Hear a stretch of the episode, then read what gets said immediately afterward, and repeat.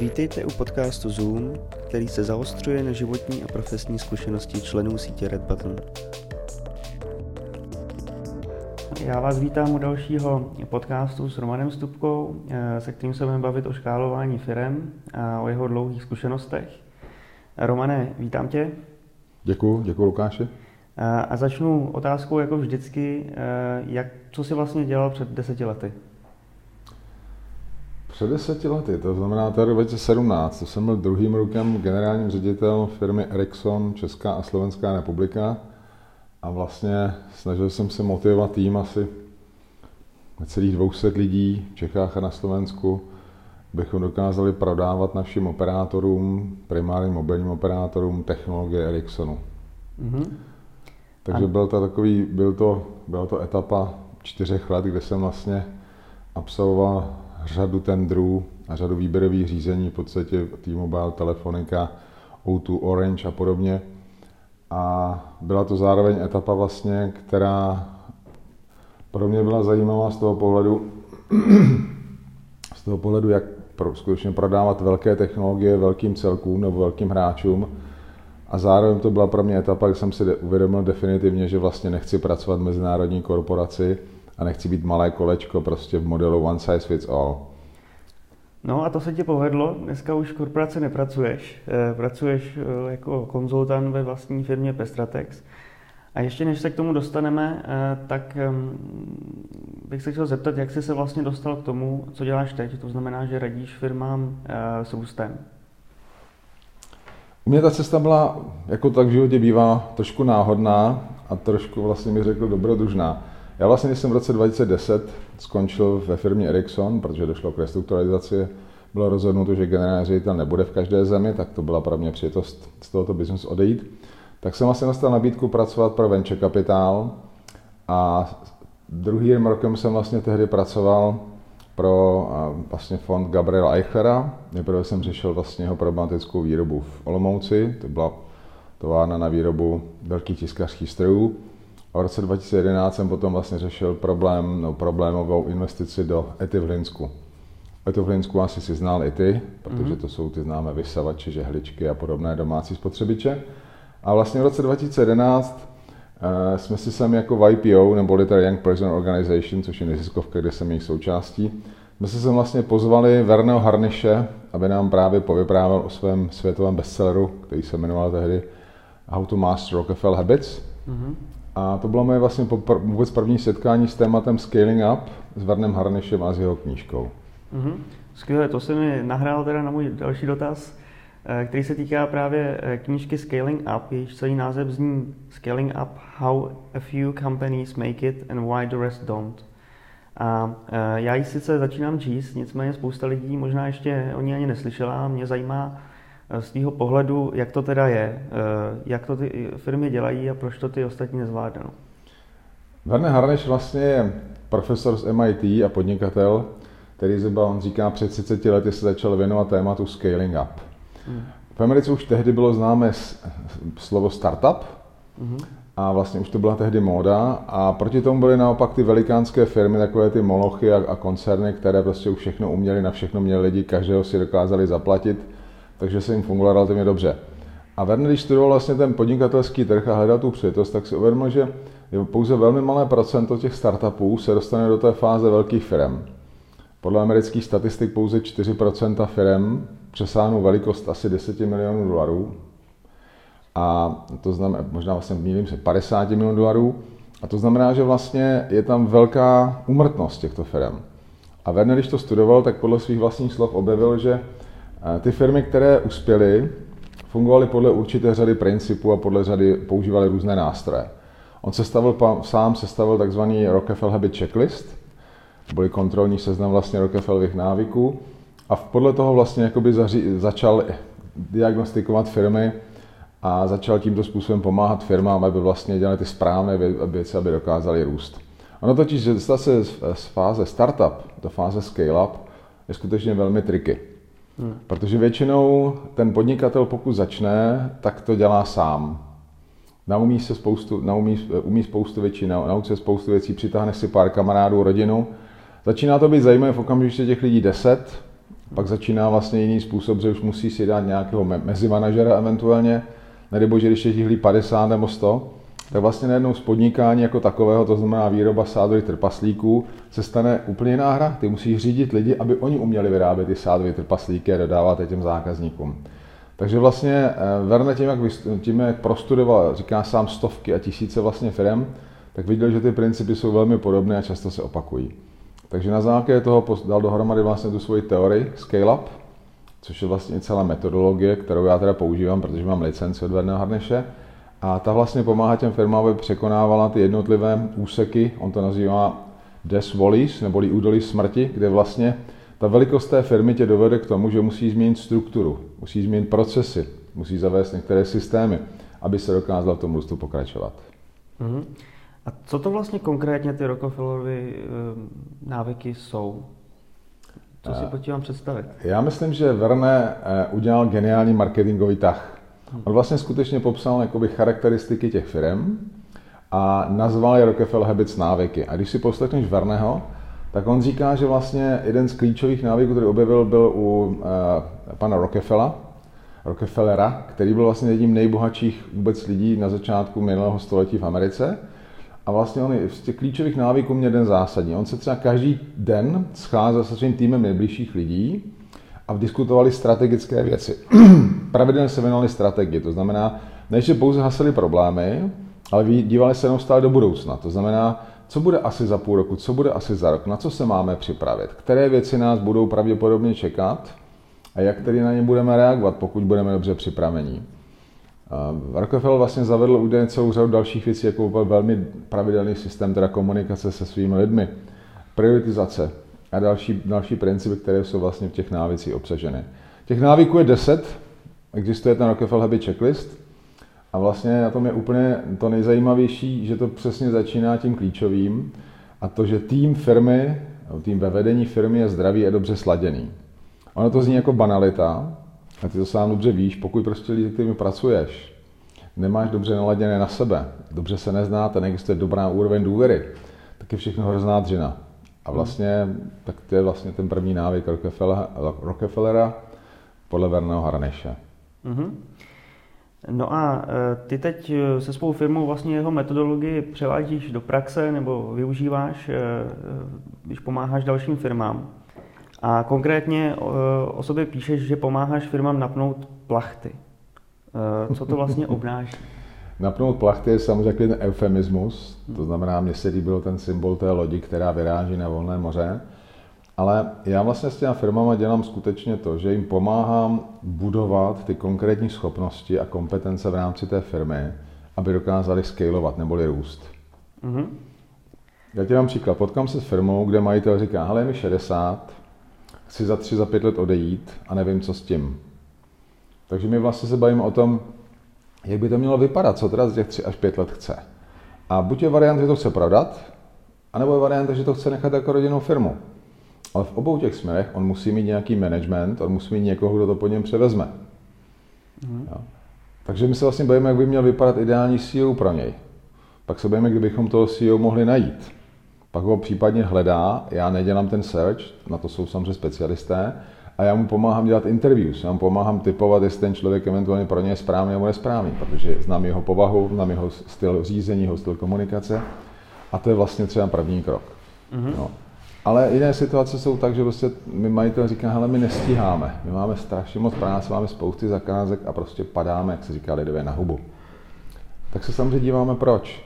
Díváme se, jestli jsou schopni skutečně vytáhnout ty prioritní věci a udělat z nich priority, hmm. nebo jestli prostě ta obdenní operativa je válcuje. A upřímně řečeno, že objem operativy je problém, se kterým se setkám nej, nejčastěji v těch firmách. Všichni hmm. říkají, my nestíháme, nevíme, co s tím, pomoct nám v tom. Uh-huh.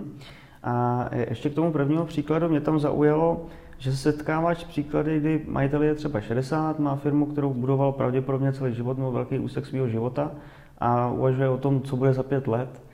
Ehm, je běžný, že ta firma ještě nemá eh, vybudovaný svůj vlastní management tak, aby ta firma vlastně bez toho majitele fungovala?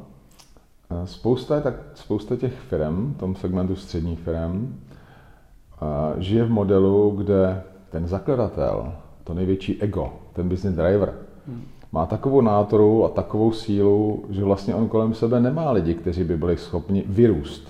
Protože on je nechá vyrůst. On má spoustu lidí, kteří pro ně efektivně pracují a on zadává úkoly, tlačí je v podstatě, eventuálně seřve nebo jim pochválit, ale on většinou neumí vychovávat lidi. Hmm. On má umí, on má umí ten, on umí ten biznis postavit. On mi vyrábět ty stroje, on mi dodávat ty služby, ale většinou on zapomene tento majitel na to rozvíjet sám sebe, aby se naučil kompetenci rozvíjet lidi. Mm-hmm. Takže proto on většinou ty lidi nemá. Rozumím. A to mě vlastně jako dovádí k otázce, kterou jsem se chtěl zeptat později, ale přijde mi teď jako příhodná. Uh, Pestratex se jmenuje uh, Pestratex, protože vychází uh, ze slov People, Strategy, Execution. To opět navazuje na knihu Scaling Up, která pracuje s touhle metodologií. A mě na tom zajímá, je to pořadí náhodný, nebo to opravdu u těch lidí začíná? Dneska jsou noviny a internet plné tím, jak lidi jsou důležitý. Jano Košťur jako své přednášce říká, v podstatě my jsme se zavedli, my jsme lidi udělali zdroji, dokonce jsme zřídili oddělení lidských zdrojů a divíme se, že nám to lidsky nefunguje. A když se vrátím k té otázce, těma lidma to samozřejmě začíná, protože pokud jsi sám a znáš to dobře, z malinké firmy je to jednoduché, ale potom najednou, když potřebuješ tu firmu rozvíjet a růst, tak prostě ti lidé jsou ti, kteří ti firmu pomáhají růst. To jsou ti, kteří vytváří ten úspěch.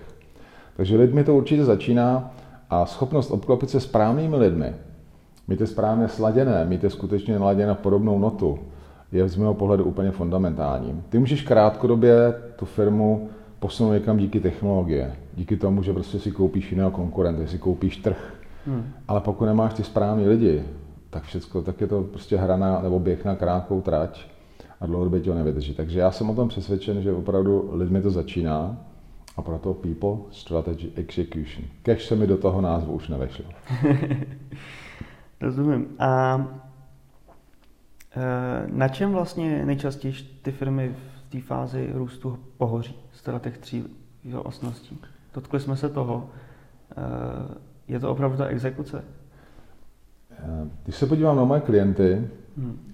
tak já si má, bych řekl, z nějakých možná 50-60% řeším hodně exekuci. Je to skutečně schopnost stanovit si priority. Priority je z anglického slova prior to, to znamená dříve než. A já vidím dnes a denně, že skutečně ti majitelé ty firmy zápasí s jedním zásadním problémem – dokud nedodělám tu jednu věc, tak prostě nemůžu dělat pět dalších. Hmm. A to je ten klíč k úspěchu. Když se podíváš na um, příklady různých firm, Steve Jobs, na čem on postavil úspěch Apple? Na uzavřeném systému a na vlastně designu toho, těch přístrojů, které jsou velmi jednoduchý a mají spolu geniální interfejsy. Takže Apple každý týden strávil, když byl ve svém kanceláři, říká si, každý týden strávil čtyři hodiny se šéf designerem Apple to byl klíčový člověk a každý týden poposunoval tuto oblast a byla to absolutní priorita. A proto dneska prostě všechny přístroje o teplu perfektně komunikují. Neřešíš žádný problém s interfejsem a tak dále. Takže exekuce je číslo jedna v mhm. velké většině firm. Ale ono totiž to začíná vždycky podle toho, kde ta firma se nachází. My říkáme, že jsou ty klíčové, mám na to nějaké otázky, jsou klíčové disciplíny, jsou postavené na zásí otázce. Kde máš jako podnikatel největší problém? Pokud ti nerostou tržby, tak většinou to je strategie. Protože strategie znamená, že máš správného zákazníka, správný produkt, správně komunikovaný, správně dodávaný. Takže řešíme primárně strategie.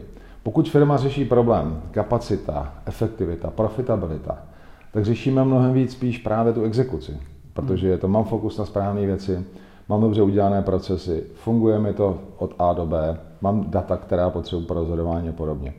Jo. Samozřejmě lidé jsou vždycky na začátku, ale pak mám klienty, kde začínám tím, že v podstatě nemáme cash flow.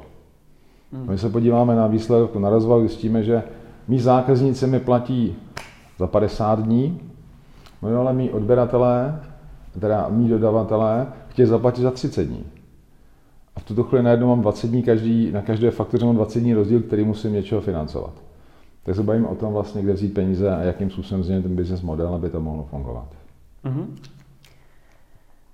A e, dostáváme se vlastně k tomu, e, jak vlastně ta spolupráce s tebou vypadá. Uh-huh. Jo?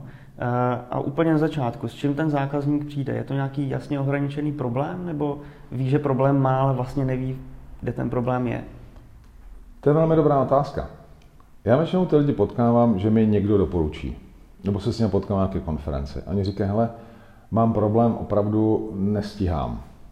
Mám problém v tuto chvíli, odpadají mi klíčoví lidi. Jo? Mám, mám problém v tuto chvíli, v podstatě pracuji od rána do večera a nevím kam dřív. Jo? Nebo mám prostě problém skutečně, že drtí mě konkurent, něco se změnilo na tom trhu, já nevím kudy kam. Jo, teď poslední můj klient v podstatě říká, hele, mě poklesla marže, v podstatě mě poklesl obrat, přitom trh roste a já nevím, co s tím. Takže to jsou většinou jakýsi problémy, které oni jmenují, ale úplně první aktivita vždycky snažíme pochopit se podstata toho problému. Protože my většinou víme, že i nemoc má svůj projev, hmm. nějaký symptom, ale někde je nějaký začátek. Na tohle je vlastně přesně ta první diskuze, kterou já s těma, s těma majiteli a s těma firmami vlastně vedu. Dobře, a jak potom vlastně ta spolupráce pokračuje? My na začátku většinou máme třeba půl dne, kdy spolu prostě povídáme, nebo se potkáme dvakrát, někdy třikrát. A já se jdu sednout většinou, eh, řeknu, pojďte mě teda pozvat eventuálně na meeting vašeho vedení, tvého boardu, pane majiteli. A prostě spolu uděláme třeba několik hodin práce, to je vždycky prostě taková ta poznávací práce, která je samozřejmě zdarma, se poznám, oťukáváme. Mm-hmm. A mě třeba samotné meeting, samotná porada toho týmu, už má spoustu materiálů, protože už vidím vlastně, co funguje, co nefunguje. Vidím, kdo mluví, kdo nemluví. je to one man show nebo je to kolektivní práce? O čem se vlastně baví? Baví se o banalitách, o problémech, anebo se baví o nějakých způsobech eventuálně řešení těch kořenových příčin? Jo? Píšou si z toho nějaké zápisky, nebo je to všechno jen tak rychle, rychle vychrlit a jít domů? Jo? Odnáší si konkrétní úkoly lidé, kteří v tom meetingu jsou a jak se teda budou ty kontroly, jak se budou ty, meeting, teda ty eh, kontroly, nebo ty úkoly dále potom realizovat, mm-hmm. nebo je to tak, že prostě běžte, udělejte to. Jo, takže vlastně mi to samotné dá spoustu věcí, k tomu vlastně já udělám dotazník, nebo takové dotazníky dám těm vyplnit tomu týmu, i majiteli, probereme to spolu a to nám dá dohromady většinu faktů, dohromady faktů, na základě kterých já říkám, myslím, že problém máte tady, tady, tady, mhm. chcete se o tom bavit, pojďme to zkusit. A pak většinou ten model fungování, že jednou až dvakrát za měsíc se potkávám s tím týmem a s tím majitelem se potkávám často ještě separátně na vlastně individuální koučování diskuze a připravujeme spolu vlastně program, kam tu firmu posunovat. A jelikož vlastně se bavíme o změnu, změně návyků, Rockefeller Habits, tak vlastně to není jednorázový projekt na dva, na tři měsíce, protože návyky, jak všichni víme, postupně se prostě musí vytvářet nebo měnit postupně. Takže mm. já mám většinou eh, roční kontrakty, už mám dneska klienty, který mám třetí rok ten roční kontrakt a prostě tu firmu posuneme z bodu A do bodu B. Mm-hmm. A jak bys vlastně charakterizoval tu svoji roli? Seš poradce ve smyslu, tady já vidím problém a tady jsou nějaké dvě možnosti řešení, kterými já bych šel a já doporučuju tohle? Nebo, nebo je ta role jiná? Uh, v Americe vlastně tuhle tu roli Verne Harnish nazývá business coach. Uh-huh. A ona je to vlastně kombinace uh, mentora, protože já sdílím své zkušenosti nebo věci, které jsem různě nazbíral, kouče, to znamená, ptám se otázky a pomáhám klientům, aby si hledali vlastně ty své odpovědi. A do třetice je to často důvěrníka a učitele svým způsobem, protože vlastně já často jim pomáhám těm lidem řešit jakoby jejich, oni mi pouští do svých osobních problémů kolikrát. To znamená, chci, aby syn v té firmě fungoval a nevím, jak to mám udělat v tuto chvíli. A já s ním diskutuju vlastně dobře, jak máte nastavené ty vztahy se synem vlastně. Jo? Co jsou ty kritické parametry, které se vám třeba, kritické body, které v tom životě máte zpátky. Jo? A takže vlastně já vidím často do životu těch lidí a vnímám, že pracuji s rodinama, firmama, vnímám vztahy v těch rodinách. Jo? Pokud v té firmě funguje třeba celá rodina, tak je samozřejmě velmi zajímavé, když já jsem schopen pochopit, jak funguje otec, matka, syn, dcera, na základě čeho to stojí vlastně a jakým způsobem oni spolu komunikují, jak jsou do té hry zapojeni a podobně. Takže, abych ti odpověděl, to vlastně ale mentor, coach a vlastně jakýsi důvěrník. Mm-hmm. A je to všechno tak jako smíchaný dohromady. Rozumím. A popisuješ, popisuješ to, že ten kontrakt, který máš většinou s klientem, trvá rok. Eh, a teď si jakoby představuju takovou situaci, že eh, po roce se sejdeme, zjistíme, že plachty jsou napnutý, směr je daný, Znamená to, že je to prostě konec té spolupráce, nebo když pracuješ v nějakou firmu tři roky, je to proto, protože se ještě nepovedlo ten směr třeba úplně najít? Eh, já myslím, že ty to víš dobře vlastně, ten život je neustálý vývoj hmm. a ten biznes se neustále mění vlastně. A jedna z věcí, kterou já s těma firmami často rozjíždíme, je systém vzdělávání. Hmm. A vlastně pokud ten majitel se nevzdělává sám, tak vlastně a chceme to, aby se ho lidi vzdělávali, tak samozřejmě má problém, protože role každého lídra je být vzorem. A dneska upřímně řečeno těch znalostí a novinek je tolik v internetu, prostě v knihách, všude možná na přednáškách, že prostě ten proces jenom takový, jako takový, prostě je potřeba dobře zvládnout. Takže vzdělávání a rozvoj těch lidí je non-stop, mm. rozvoj té firmy je také non-stop a já vlastně dneska vnímám, já dneska na té moje pozici často třeba sedíme v správní radě, kterou spolu v té firmě máme a vlastně pomáhám v těch strategických otázkách, otázka strategického řízení té firmy dál. To se potkáme třeba jednou za měsíc, jednou za dva měsíce, diskutujeme spolu ty věci, díváme se na strategické věci a tím, že já vlastně dneska dělám v celé řadě různých odvětví, tak vlastně potkávám zajímavé lidi z různých biznisů a vidím různé business modely a říkám, hele, tam používá, tenhle biznis používá tenhle model, nechce to vyzkoušet taky? Hmm. Takže vlastně je taková jakoby spolupráce, kde tím, že jsem i ten důvěrník vlastně a podat se, tak spolu pravidelně se potkáváme, ti lidé vnímají můj, můj hodnotu v tom biznesu a proto vlastně se mnou pokračuje asi té spolupráce dál. No. Takže ideální je, když ta spolupráce opravdu pokračuje dál, i když ta intenzita se třeba mění, protože je potřeba ten problém, ta hloubka problémů. se může mít a můžou se měnit samozřejmě, mohou se měnit ty problémy, které řešíme. Uh-huh. Ty jsi narazil na to, že hodně tvých zákazníků jsou rodinné firmy, což mě zaujalo. Eh, je to proto, že rodinné firmy vyhledáváš, nebo protože jich je hodně, nebo protože právě ty za tebou chodí? Já myslím, to má několik důvodů. První věc je, já nechci pracovat pro korporace, protože korporace většinou jsou jinak nastavené. Tam ta hodnotová škála je většinou jiná, jsou tam jiné principy, jsou tam jiná pravidla. A já jsem v korporacích vlastně strávil 20 let a vidím, že tam nemám tak velkou přidanou hodnotu. A oni spoustu těch věcí umí, oni mají lidi vzdělaný, oni mají lidi z MBA, oni mají často prostě zdroje na to, aby to sami dělali. Naopak ty firmy, to je venčí a střední firmy, to je cílová skupina pro scaling a pro Kefel Habits. To znamená, to jsou lidé, kteří opravdu chtějí se někam posunovat, kteří prostě potřebují se někam posunovat a ta rodina většinou bývá ten taková ta základní buňka nebo kamarádi, která vlastně tu, tu firmu začala a postavila, rozjela. A takže cíl, je to typicky cílová skupina a pokud v rámci strategie se s, klíčem, s klienty, jestli cílují na správné skupiny zákazníků, tak to se týká mě. Já proto cíluji na střední malé firmy, na malé střední firmy, protože to je cílová skupina, která tenhle ten servis nejvíc potřebuje.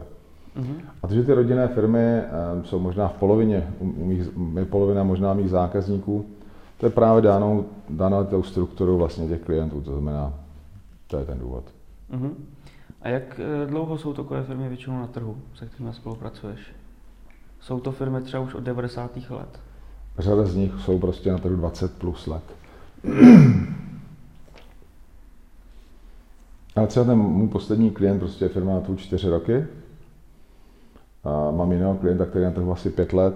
Takže ono se to nedá úplně generovat, ale rozhodně jsou to soukromé firmy, které, kde se bavím s konkrétním majitelem, který má absolutní schopnost rozhodovat a pravomoc rozhodovat. Není to, že by musel jít na bord někam do Ameriky a čekat na schválení. Mm-hmm. Dobře, eh, posuneme se k sedmi konkrétním problémům, který vím, že firmy buď řeší kolem mě, nebo s nimi mám přímo já zkušenosti. Eh, některý z nich se budou týkat pravděpodobně firma, firm relativně začátku a potom se dostaneme i trošku dál. Eh, a zeptal se na tvůj názor, jak takový problém třeba ze své zkušenosti můžeš řešit. První problém, mám hodně práce, ale vlastně moc nevydělávám. To je typická otázka ze strategie. A mimochodem, vlastně já jsem dobrá ukázka toho, proč kniha Scaling Up stojí na Amazonu 15 dolarů. Hmm. Vlastně ale firmy potom potřebují kouče a kupují si teda kouče, proto vlastně, abym to dokázal implementovat. Jo, takže to jsou vlastně už ty implementační body, je to, co vlastně teď spolu trošku jako modelově můžeme udělat. Mm-hmm. Jo. Takže toto je klasická otázka ze strategie. Vlastně. Takže já se tam, proč vlastně na tom nevyděláváš? Jak vypadá tvůj trh? Kdo jsou tví zákazníci? Ten správný zákazník je zákazník, který tě nechá vydělat takové peníze, aby si mohl dodávat perfektní služba a dokázal se rozvíjet, aby dokázal dělat tu reprodukci vlastně. Takže my se podíváme, půjdeme se podívat na tvoje klienty. Jak vypadá tvoje klient? Z jakou marží prodáváš? Je tam rozdíl mezi těma maržemi mezi jednotlivými klientama? Nebo je to generálně stejně nízká marže? Pak je otázka, jestli tohle je nízkomaržový biznes, jsi ve správném biznesu, umíš to udělat tak, aby ti zbyla nějaká marže, a jsou biznesy, které jsou velmi nízkomaržové. Já dneska mám klienty, kteří jsou třeba v autoprůmyslu a mají svoji marži 3, 4, 5 A ten trh je takový. To znamená, ty nezměníš asi tu prodejní cenu, tu neumíš změnit, protože ten trh ti stanovuje tu cenu. Musíš být schopen změnit své náklady, to znamená svoji efektivitu a produktivitu proto, aby se vydělal své peníze.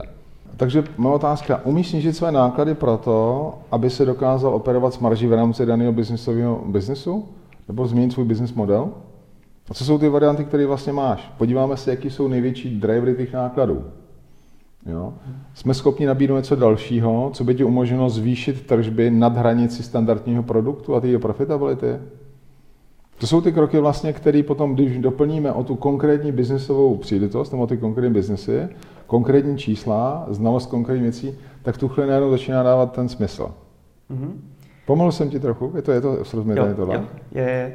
A vlast, ale vlastně jako váže jsem k tomu otázka, co když jsem prostě v silně konkurenčním oboru a jakoby nemám třeba prostor snižovat svoje náklady, ale bojím se zvyšovat ceny své práce. Tak máš jednu možnost.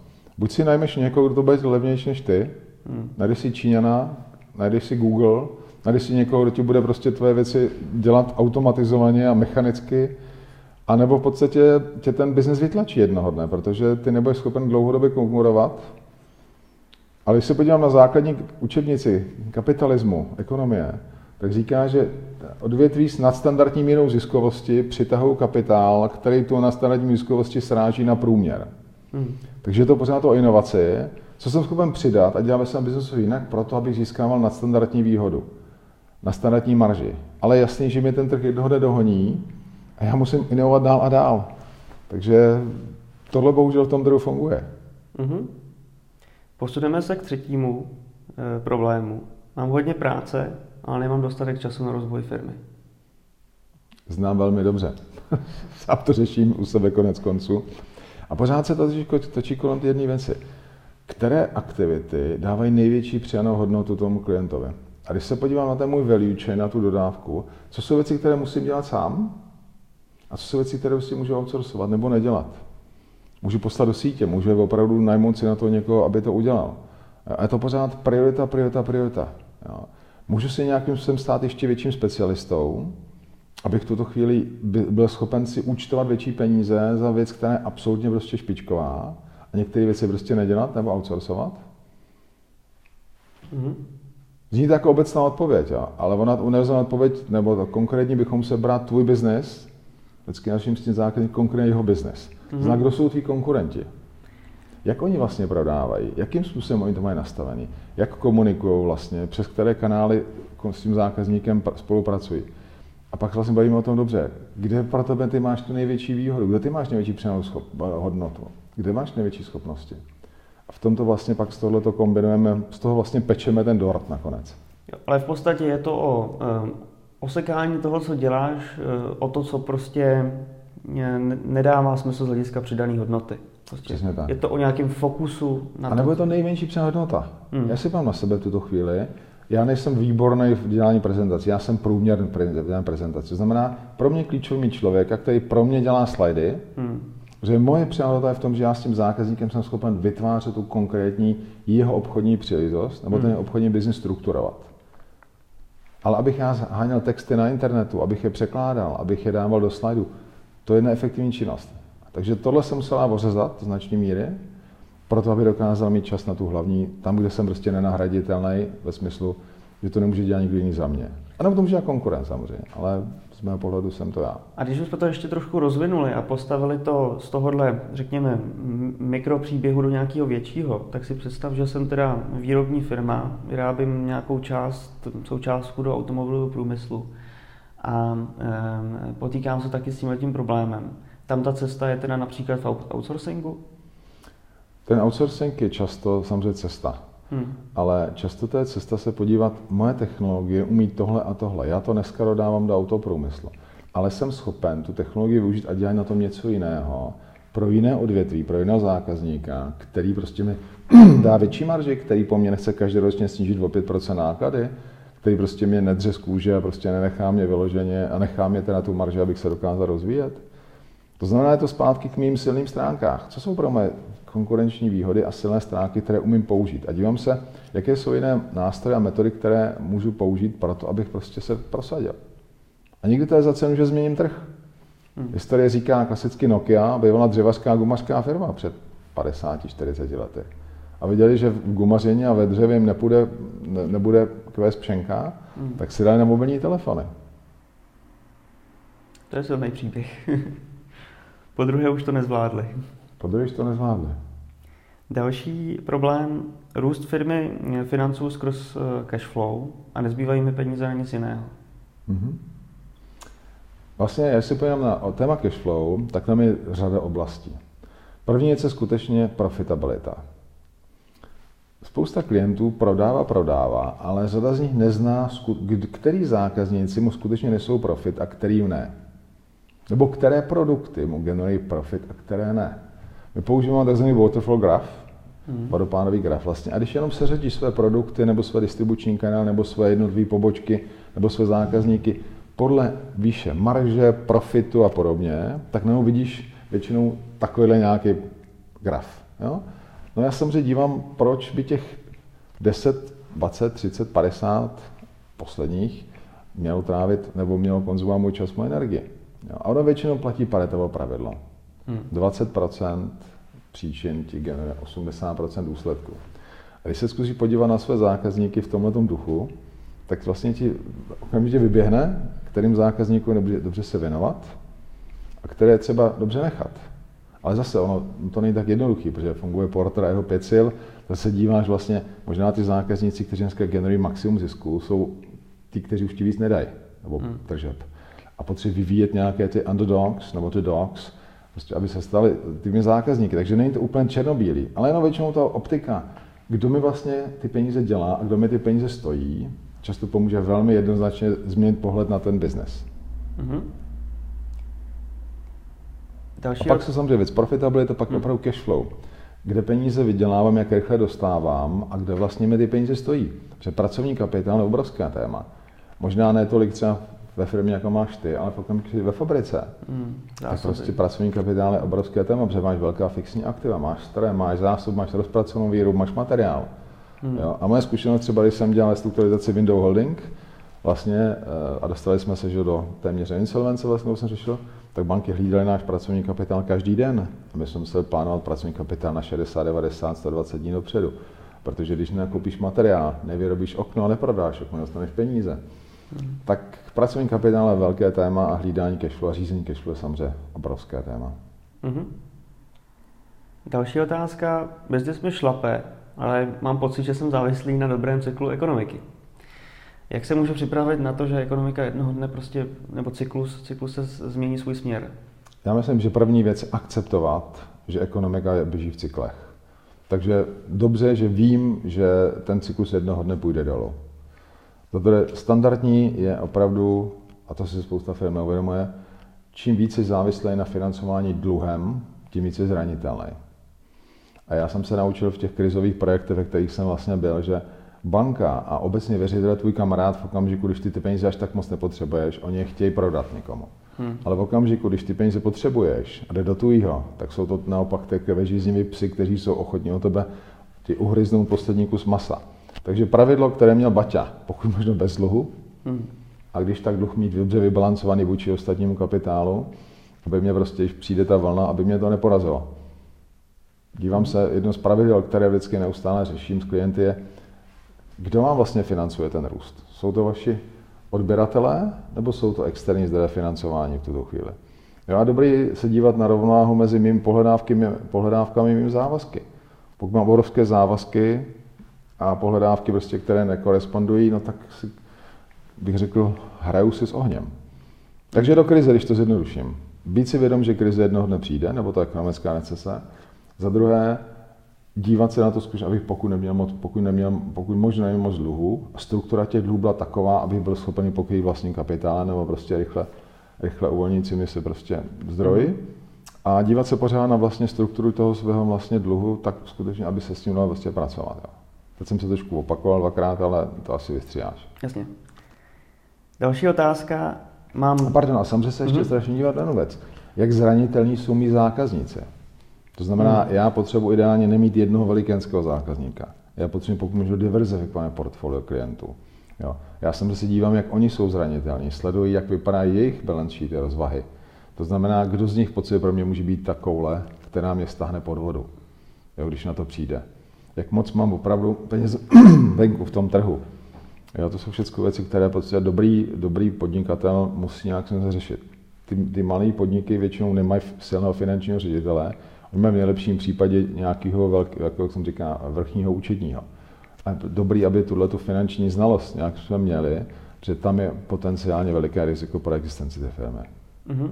A co si myslíš o třeba regionální diversifikaci? Eh, a mířím k tomu, že máš třeba firmu, která dodává nevím, 50% svojí produkce do eh, Evropy a eh, další, další 50% do rozvojového světa.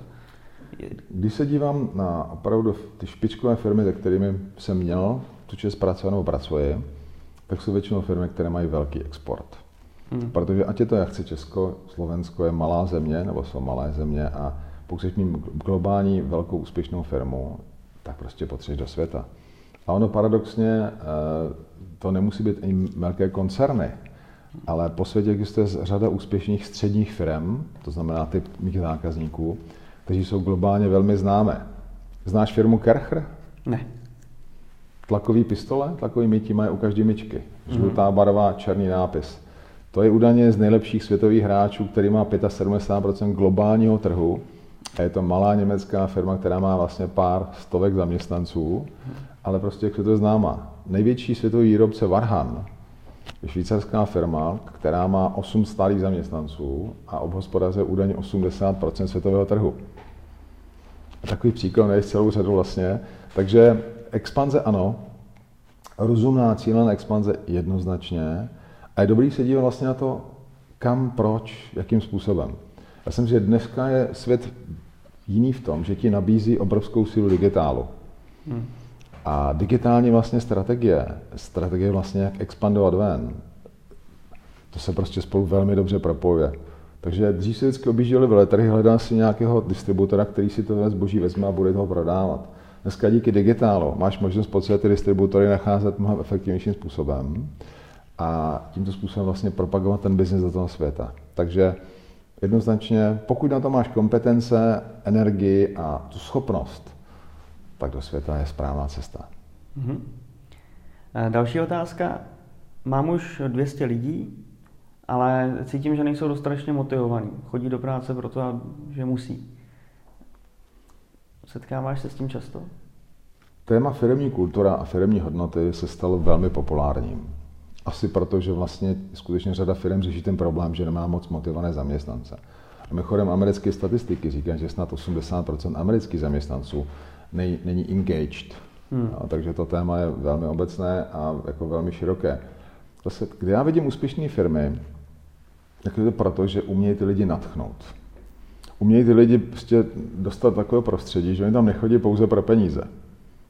Je to mnohem těžší ve firmě, která dělá 7x24 a vyrábí brzdové kroužky, nebo hmm. prostě něco velmi jednoduchého. Ale firmy, které mají trošku kreativitu, které mají nějaký spirit, které mají prostě nějaký, řekl, něco kulturního za sebou, tak je to mnohem jednodušší. Já vycházím hrozně moc Bati, když se podíváš na Baťu, Baťa je, ne, že Baťa je historie. Slyším, že Baťa už je historie, to už dávno dneska neplatí. Není to pravda. Dneska Fosfam Břeclavy je firma, která začala před 160 lety výrobou fosforičných hnojiv. Dneska je to světová špička, která má prostě 3,5 miliardy v obratu a má baťu jako zásadního, zásadního jako by řekl, nauku ve, svém, ve, své, ve svých genech. Ale zpátky tu. Já si myslím, že je to o tom, že skutečně ryba smrdí od hlavy.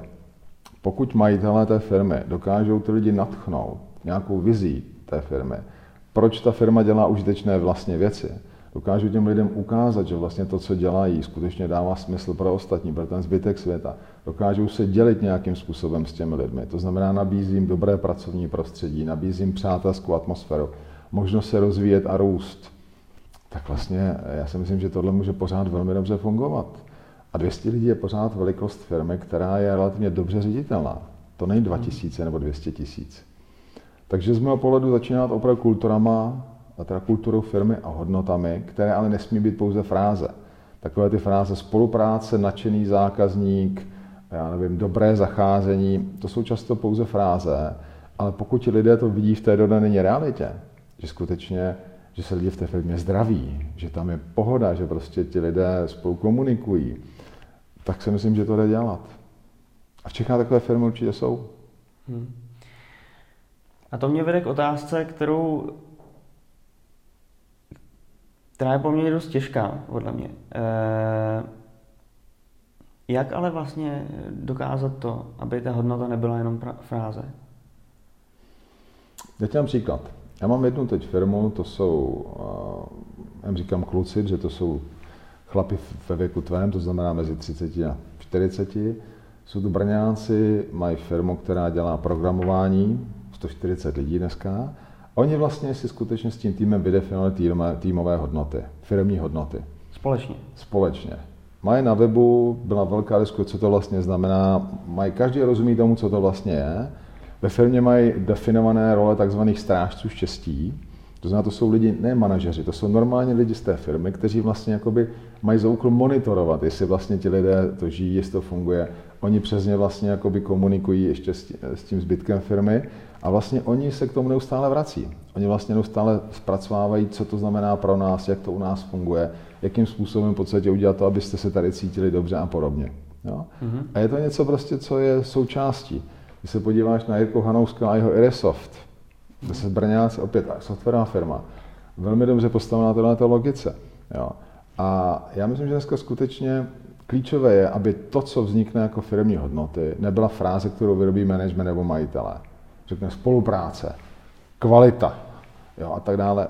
To nemá žádnou náplň, ale pokud ti lidé říkají, pro nás spolupráce znamená, že si spolu můžeme opravdu povídat, že máme prostor pro to, abychom se scházeli, máme nějaké prostě možnost v tom harmonogramu některé věci se učit mezi sebou nebo spolu navzájem, tak to začíná mít smysl, protože ty lidi najednou mají pocit, že to přispívali, oni sami si to definují a je to součástí jejich jakoby, života potom. Protože no. ta známá poučka, že lidé podporují to, co sami pomáhají tvořit, v životě platí. Mm-hmm. Další otázka. E, mám problém, že nemůžu najít lidi. Mm.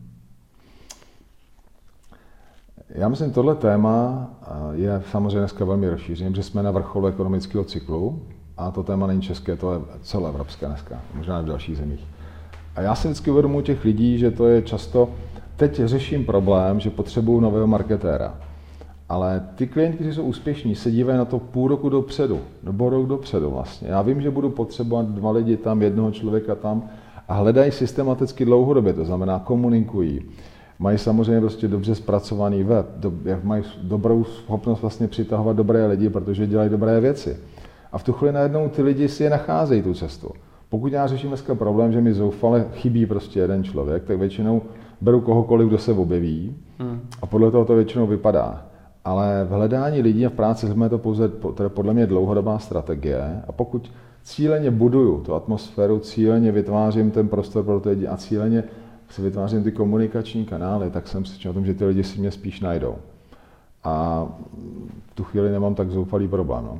Jasně, a je asi důležitý se neupínat nebo neomezovat se tím, že si vlastně nejsem úplně jistý, koho a jestli budu potřebovat za půl roku.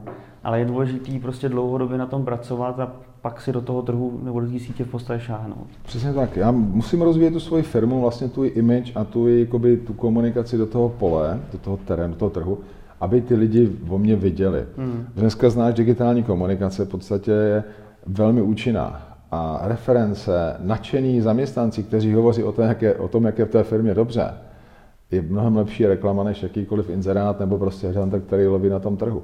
Mm. A já jsem říkal, vlastně v této souvislosti naučili eh, přemýšlet ty výrobní fabriky. Výrobní fabrika, jestli ruší výrobní kapacitu, tak taky neřekne, zítra si koupím nový stroj. Ona potřebuje přemýšlet, kde teda bude za rok, jaký styl potřebuje, potřebuje si najít ty, potřebuje si to naplánovat, vyrobit přívod elektriky, základy pro ten a všechno. A to trvá několik měsíců. A to znamená, dneska dlouho, celkově, to, co vlastně dělá scaling up, snažím já, my snažím pořád ty firmy mít k tomu, aby přemýšleli, kde budou za rok až za dva. Hmm. Protože to je ta cesta, která ti umožní vlastně jakoby být myšlenkově napřed a odhadovat, které věci budeš muset dělat a věc, na které věci se mám soustředit. A v tu chvíli pořád, ať chceš nebo nechceš, já vím, že při tomto tempu růstu budu pravděpodobně potřebovat dva ajťáky navíc. Budu potřebovat dva lidi do účtány navíc. Ale já už to vím s předstím 6 měsíců, nebo jednoho roku možná, když budu tím něco pokračovat. Takže jedna z, jedna z klíčových pravidel vlastně způsobu toho, co já dělám, je, díváme se 10 až 20 let, 5 let, 3 roky, rok, kvartál, měsíc. Nikoli v obráceným způsobem. Děkuju, to bylo sedm otázek, eh, který jsme zodpověděl tak. Jak já nad tím navážu. Ještě by mě zajímala určitě tématika zahraniční expanze. Eh, ty si budoval pobočku velké americké firmy v Česku, ale určitě si máš zkušenosti nebo eh, potkal jsi se s firmami, které expandují naopak z Česka do zahraničí. Mm-hmm. Co je podle tebe ten klíč úspěchu? Já si myslím, že těch klíčů je tam několik.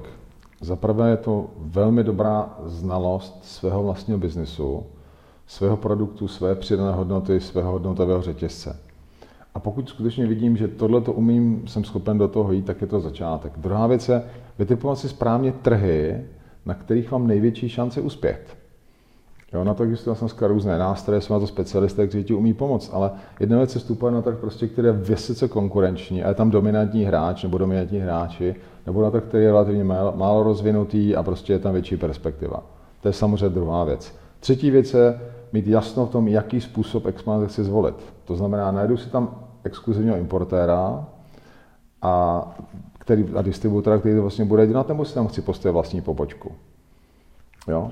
Chci vlastně jít se specialistou z dané země, nebo chci jít s generalistou. To znamená, prodám jeden druh produktu a chci s někým, kdo dělat jenom tento produkt, nebo, prodám, nebo chci prodat s někým, kdo má celou řadu produktů a portfolia bude pokrývat ten trh. Vlastně kdo jsou ti koneční zákazníci zase? Kdo vlastně by to měl od mě kupovat? Je to stejná typologie klientů, jako jsou u nás, nebo jsou to jiní lidé? To znamená, znalost toho trhu, kam se expandovat, je úplně fundamentální. A tohle vlastně potom se odvíjí, mám lidi, kteří to jsou schopni dělat.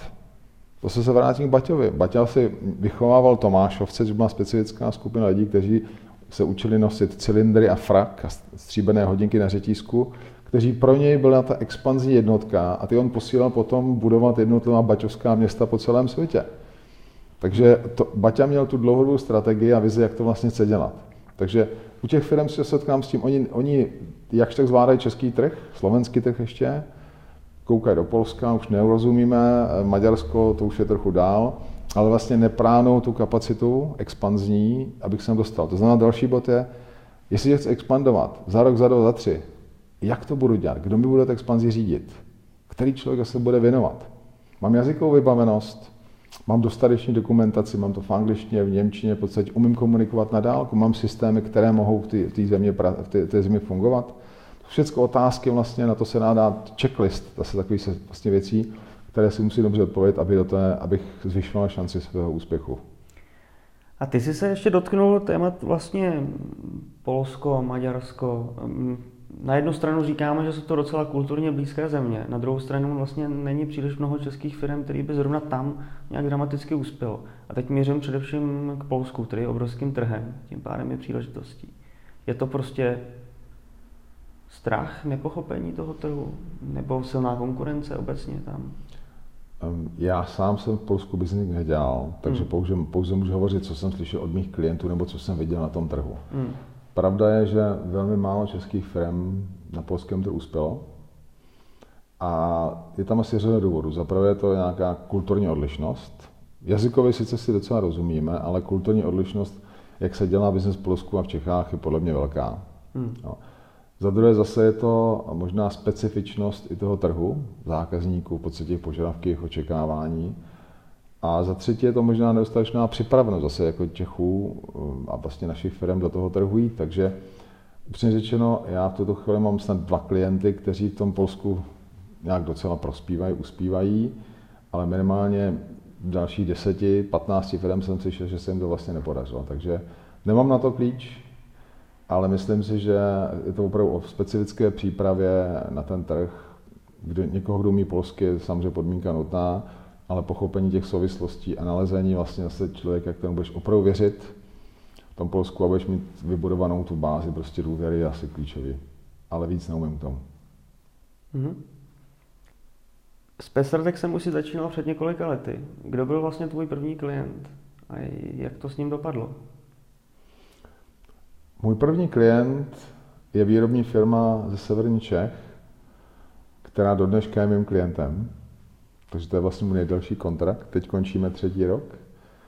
A tam jsme vlastně šli právě tím modelem, že jsme našli generálního ředitele. Majitel chtěl exitovat z té výkonné role, našli jsme generálního ředitele a ten vlastně dneska funguje. Ta firma lehce roste a já myslím, že tam ještě spousta práce. Mm-hmm. Nicméně ten přerod z podnikatelské firmy na manažerskou firmu se zdá, že bude relativně docela úspěšný. Jak dlouho to trvalo? Celé ty tři roky? Tři roky. Mm-hmm. Kdy jsem vlastně při, jako firma připravený na to, abych eh, si Romana Stupku najal? To je velmi dobrá otázka, Lukáše. Verne Harnej říká, že vlastně zhruba v každé té potenciální cílové skupině je zhruba 7% klientů, na který se soustředí, tak se schopen dělat velmi dobrý biznes. A jako příklad dává IKEA, kde říká, že IKEA má z hlediska počtu klientů zhruba jenom 7% market share, tržní podíl. Mm. Ale z hlediska biznesu má obrovský, má obrovský podíl větší. Ale já se vrátím specificky. Kde dneska já vidím největší úspěch můj pro ty klienty, je tam, kde ten klient v podstatě skutečně začíná pracovat sám se sebou. To znamená, ten muž číslo jedna, žena číslo jedna, nebo prostě ti majitelé, říkají, my jsme si vědomi, že se chceme posunout dál a akceptujeme to, pardon, aby, aby se ta firma mohla posunout dál, tak se my jako majitele musíme posunovat dál. To znamená, my musíme pracovat sami se sebou, my se musíme učit nové věci, proto abychom mohli dávat ten příklad těm lidem pod náma, že oni se musí učit nové věci a mohli jsme tu firmu posunovat. Takže to je asi taková ta lepší odpověď. Pro mě jsou to lidé, kteří skutečně vnímají, že ten svět se mění a oni se chtějí měnit a jsou ochotně dělat ty kroky, měnit své návyky, proto aby se ta firma posunula.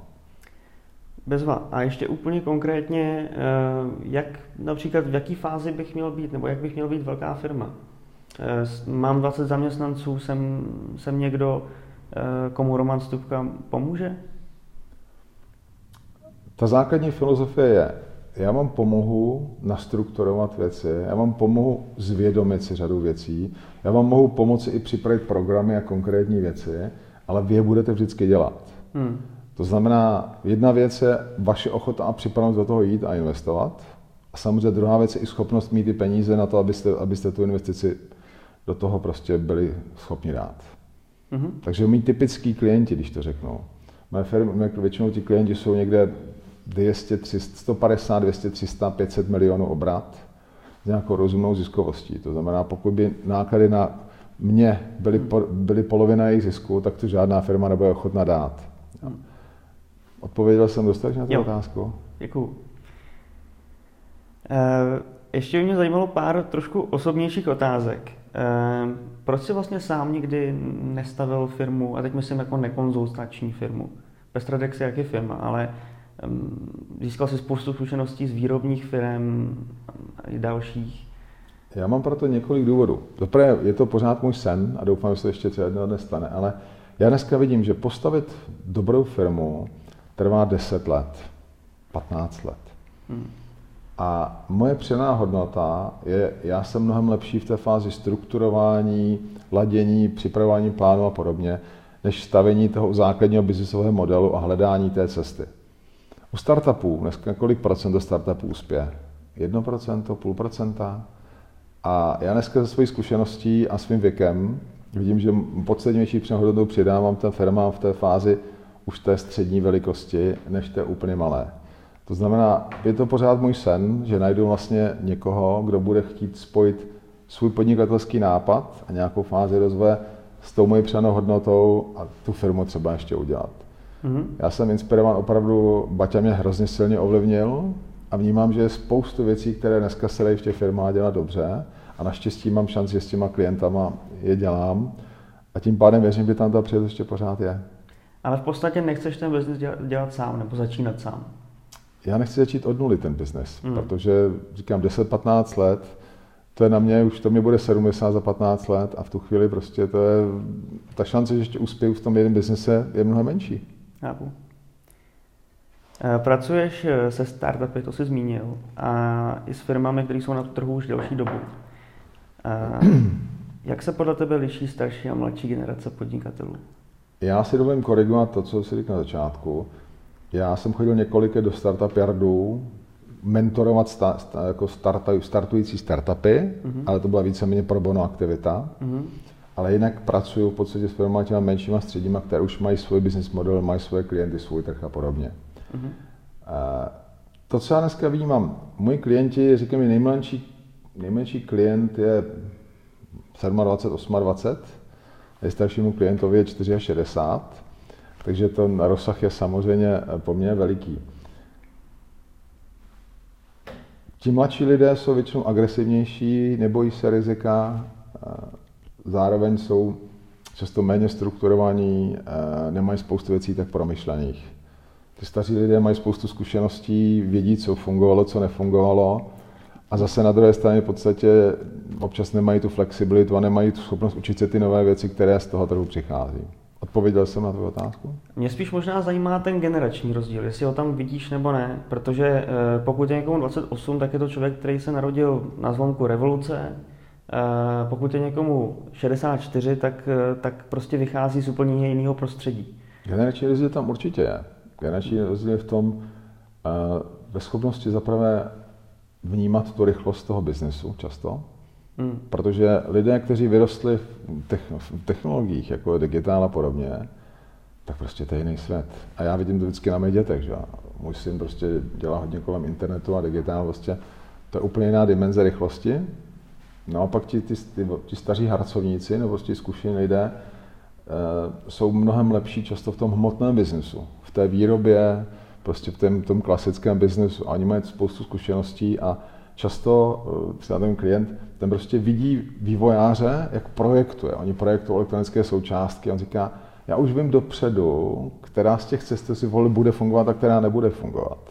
Ale já ho v tom třeba nechám ještě den, prostě jenom proto, aby si mu získal tu vlastní zkušenost, aby vlastně mu to někdo neřekl. On si musí vyzkoušet ty slepé cesty. Jo, takže ti opravdu vzdělaní si uvědomují, že je dobré dát některým těm lidem tu vlastní slepou cestu, možnost, aby se to naučili. Mm-hmm. Protože to je mnohem lepší, než jim říct, tohle nebude fungovat. Takže ano, generační rozdíl tam bez sporu je a já myslím, že ideálně je kombinace těch obou světů, protože to využít technologie a toho rychlého, bystrého myšlení, schopnosti skenovat svět, získávat informace. To většinou ta starší generace nemá. Ale ona má se spoustu zkušeností, kde je schopna ty věci kombinovat a dávat dohromady, tak aby tam byl ten nejlepší možný výstup. To mě dostává teda ke spolupráci, respektive i sdílení a k Redbuttonu. Ty jsi členem sítě Redbutton. Jak jsi se k Redbuttonu dostal a proč jsi jeho členem? Já jsem vlastně se potkal kdysi před pár lety s Honzou Maškem, což je zakladatel té sítě, a viděl jsem jeho inovační snídaně. A přímo vlastně velmi zajímavý, protože Honza tam tehdy vlastně představil nějakého člověka, který ve velmi krátkém formátu byl schopen sdílet báječné myšlenky a inspirovat ostatní. Tak vlastně potom, když Honza se s tou sítí rozjel jakoby mimo, mimo rámec svého původního zaměstnavatele, tak mě vlastně oslovil, jestli bych se na to nechtěl přidat. A mi to připadalo sympatický, takže jsem se do toho pustil. A celkově ten koncept mě dá velký smysl, protože eh, dneska ten biznes je vlastně o síťování. Je to o tom o propojování eh, lidí podle potřeby v rychlém tempu, získávání a doplňování různých informací a zkušeností, které nemám a které jsem schopen velmi efektivně tím způsobem najít. A když se podívám na tu kombinaci vlastně lidí, které my v té síti dneska máme, lidi, kteří dělají průmyslový design, digitální schopnosti, schopnost výroby, schopnost inovací, schopnost vzdělávání, eh, schopnost komunikace, tak to jsou vlastně kompetence, které jsou hrozně důležité a potřebuješ je v různém čase, v různém formátu, v různé kvalitě. Takže vlastně podle potřeby je můžeme dát dohromady. Trošku mi to připomíná takové ty tradiční úspěšné válečníky, mm-hmm. kteří byli schopni přeskupovat své síly a podle toho, jak se, jak se ta bitva vyvíjela, vyhrávat i právě díky tomu, že měli dobré informace, dobré lidi a tu schopnost flexibility a, a, a reakce. Takže to je možná trošku příměrná odpověď na tu otázku. Red Button zároveň je pro mě platforma, která mi umožňuje se neustále rozvíjet a učit. Vlastně lidé z té sítě mají spoustu kompetencí, o kterých se mě ani nezdá. A tím, že vlastně spolupracujeme, tak já jsem schopen třeba svoje know-how velmi dobře doplňovat o úplně jiné špičkové kvality, anebo prostě komponovat nebo zapojit, spojit s něčím, co vlastně bych sám velmi těžko dal dohromady. Takže pro mě ta schopnost osobního rozvoje a konfrontace s novými věcma a konec konců učení se je prostě základní. Mm-hmm. Zásadní. Na co jsi zatím nejvíc hrdý? Já ve svých prezentacích většinou používám jeden slide, kde mám jednu fotku a to je fotka mé rodiny. Já říkám, toto je můj největší manažerský úspěch. To, že se mnou vydržela moje manželka, 30 let skoro, a to, že vlastně mám dvě dospělé děti, které jsou úspěšní, kteří jsou skvělí, prostě, kteří mají s námi dobrý vztah, je pro mě asi největší, největší úspěch toho života. A jsem z toho na mě jako vždycky. jo. A co, co ti žene dopředu?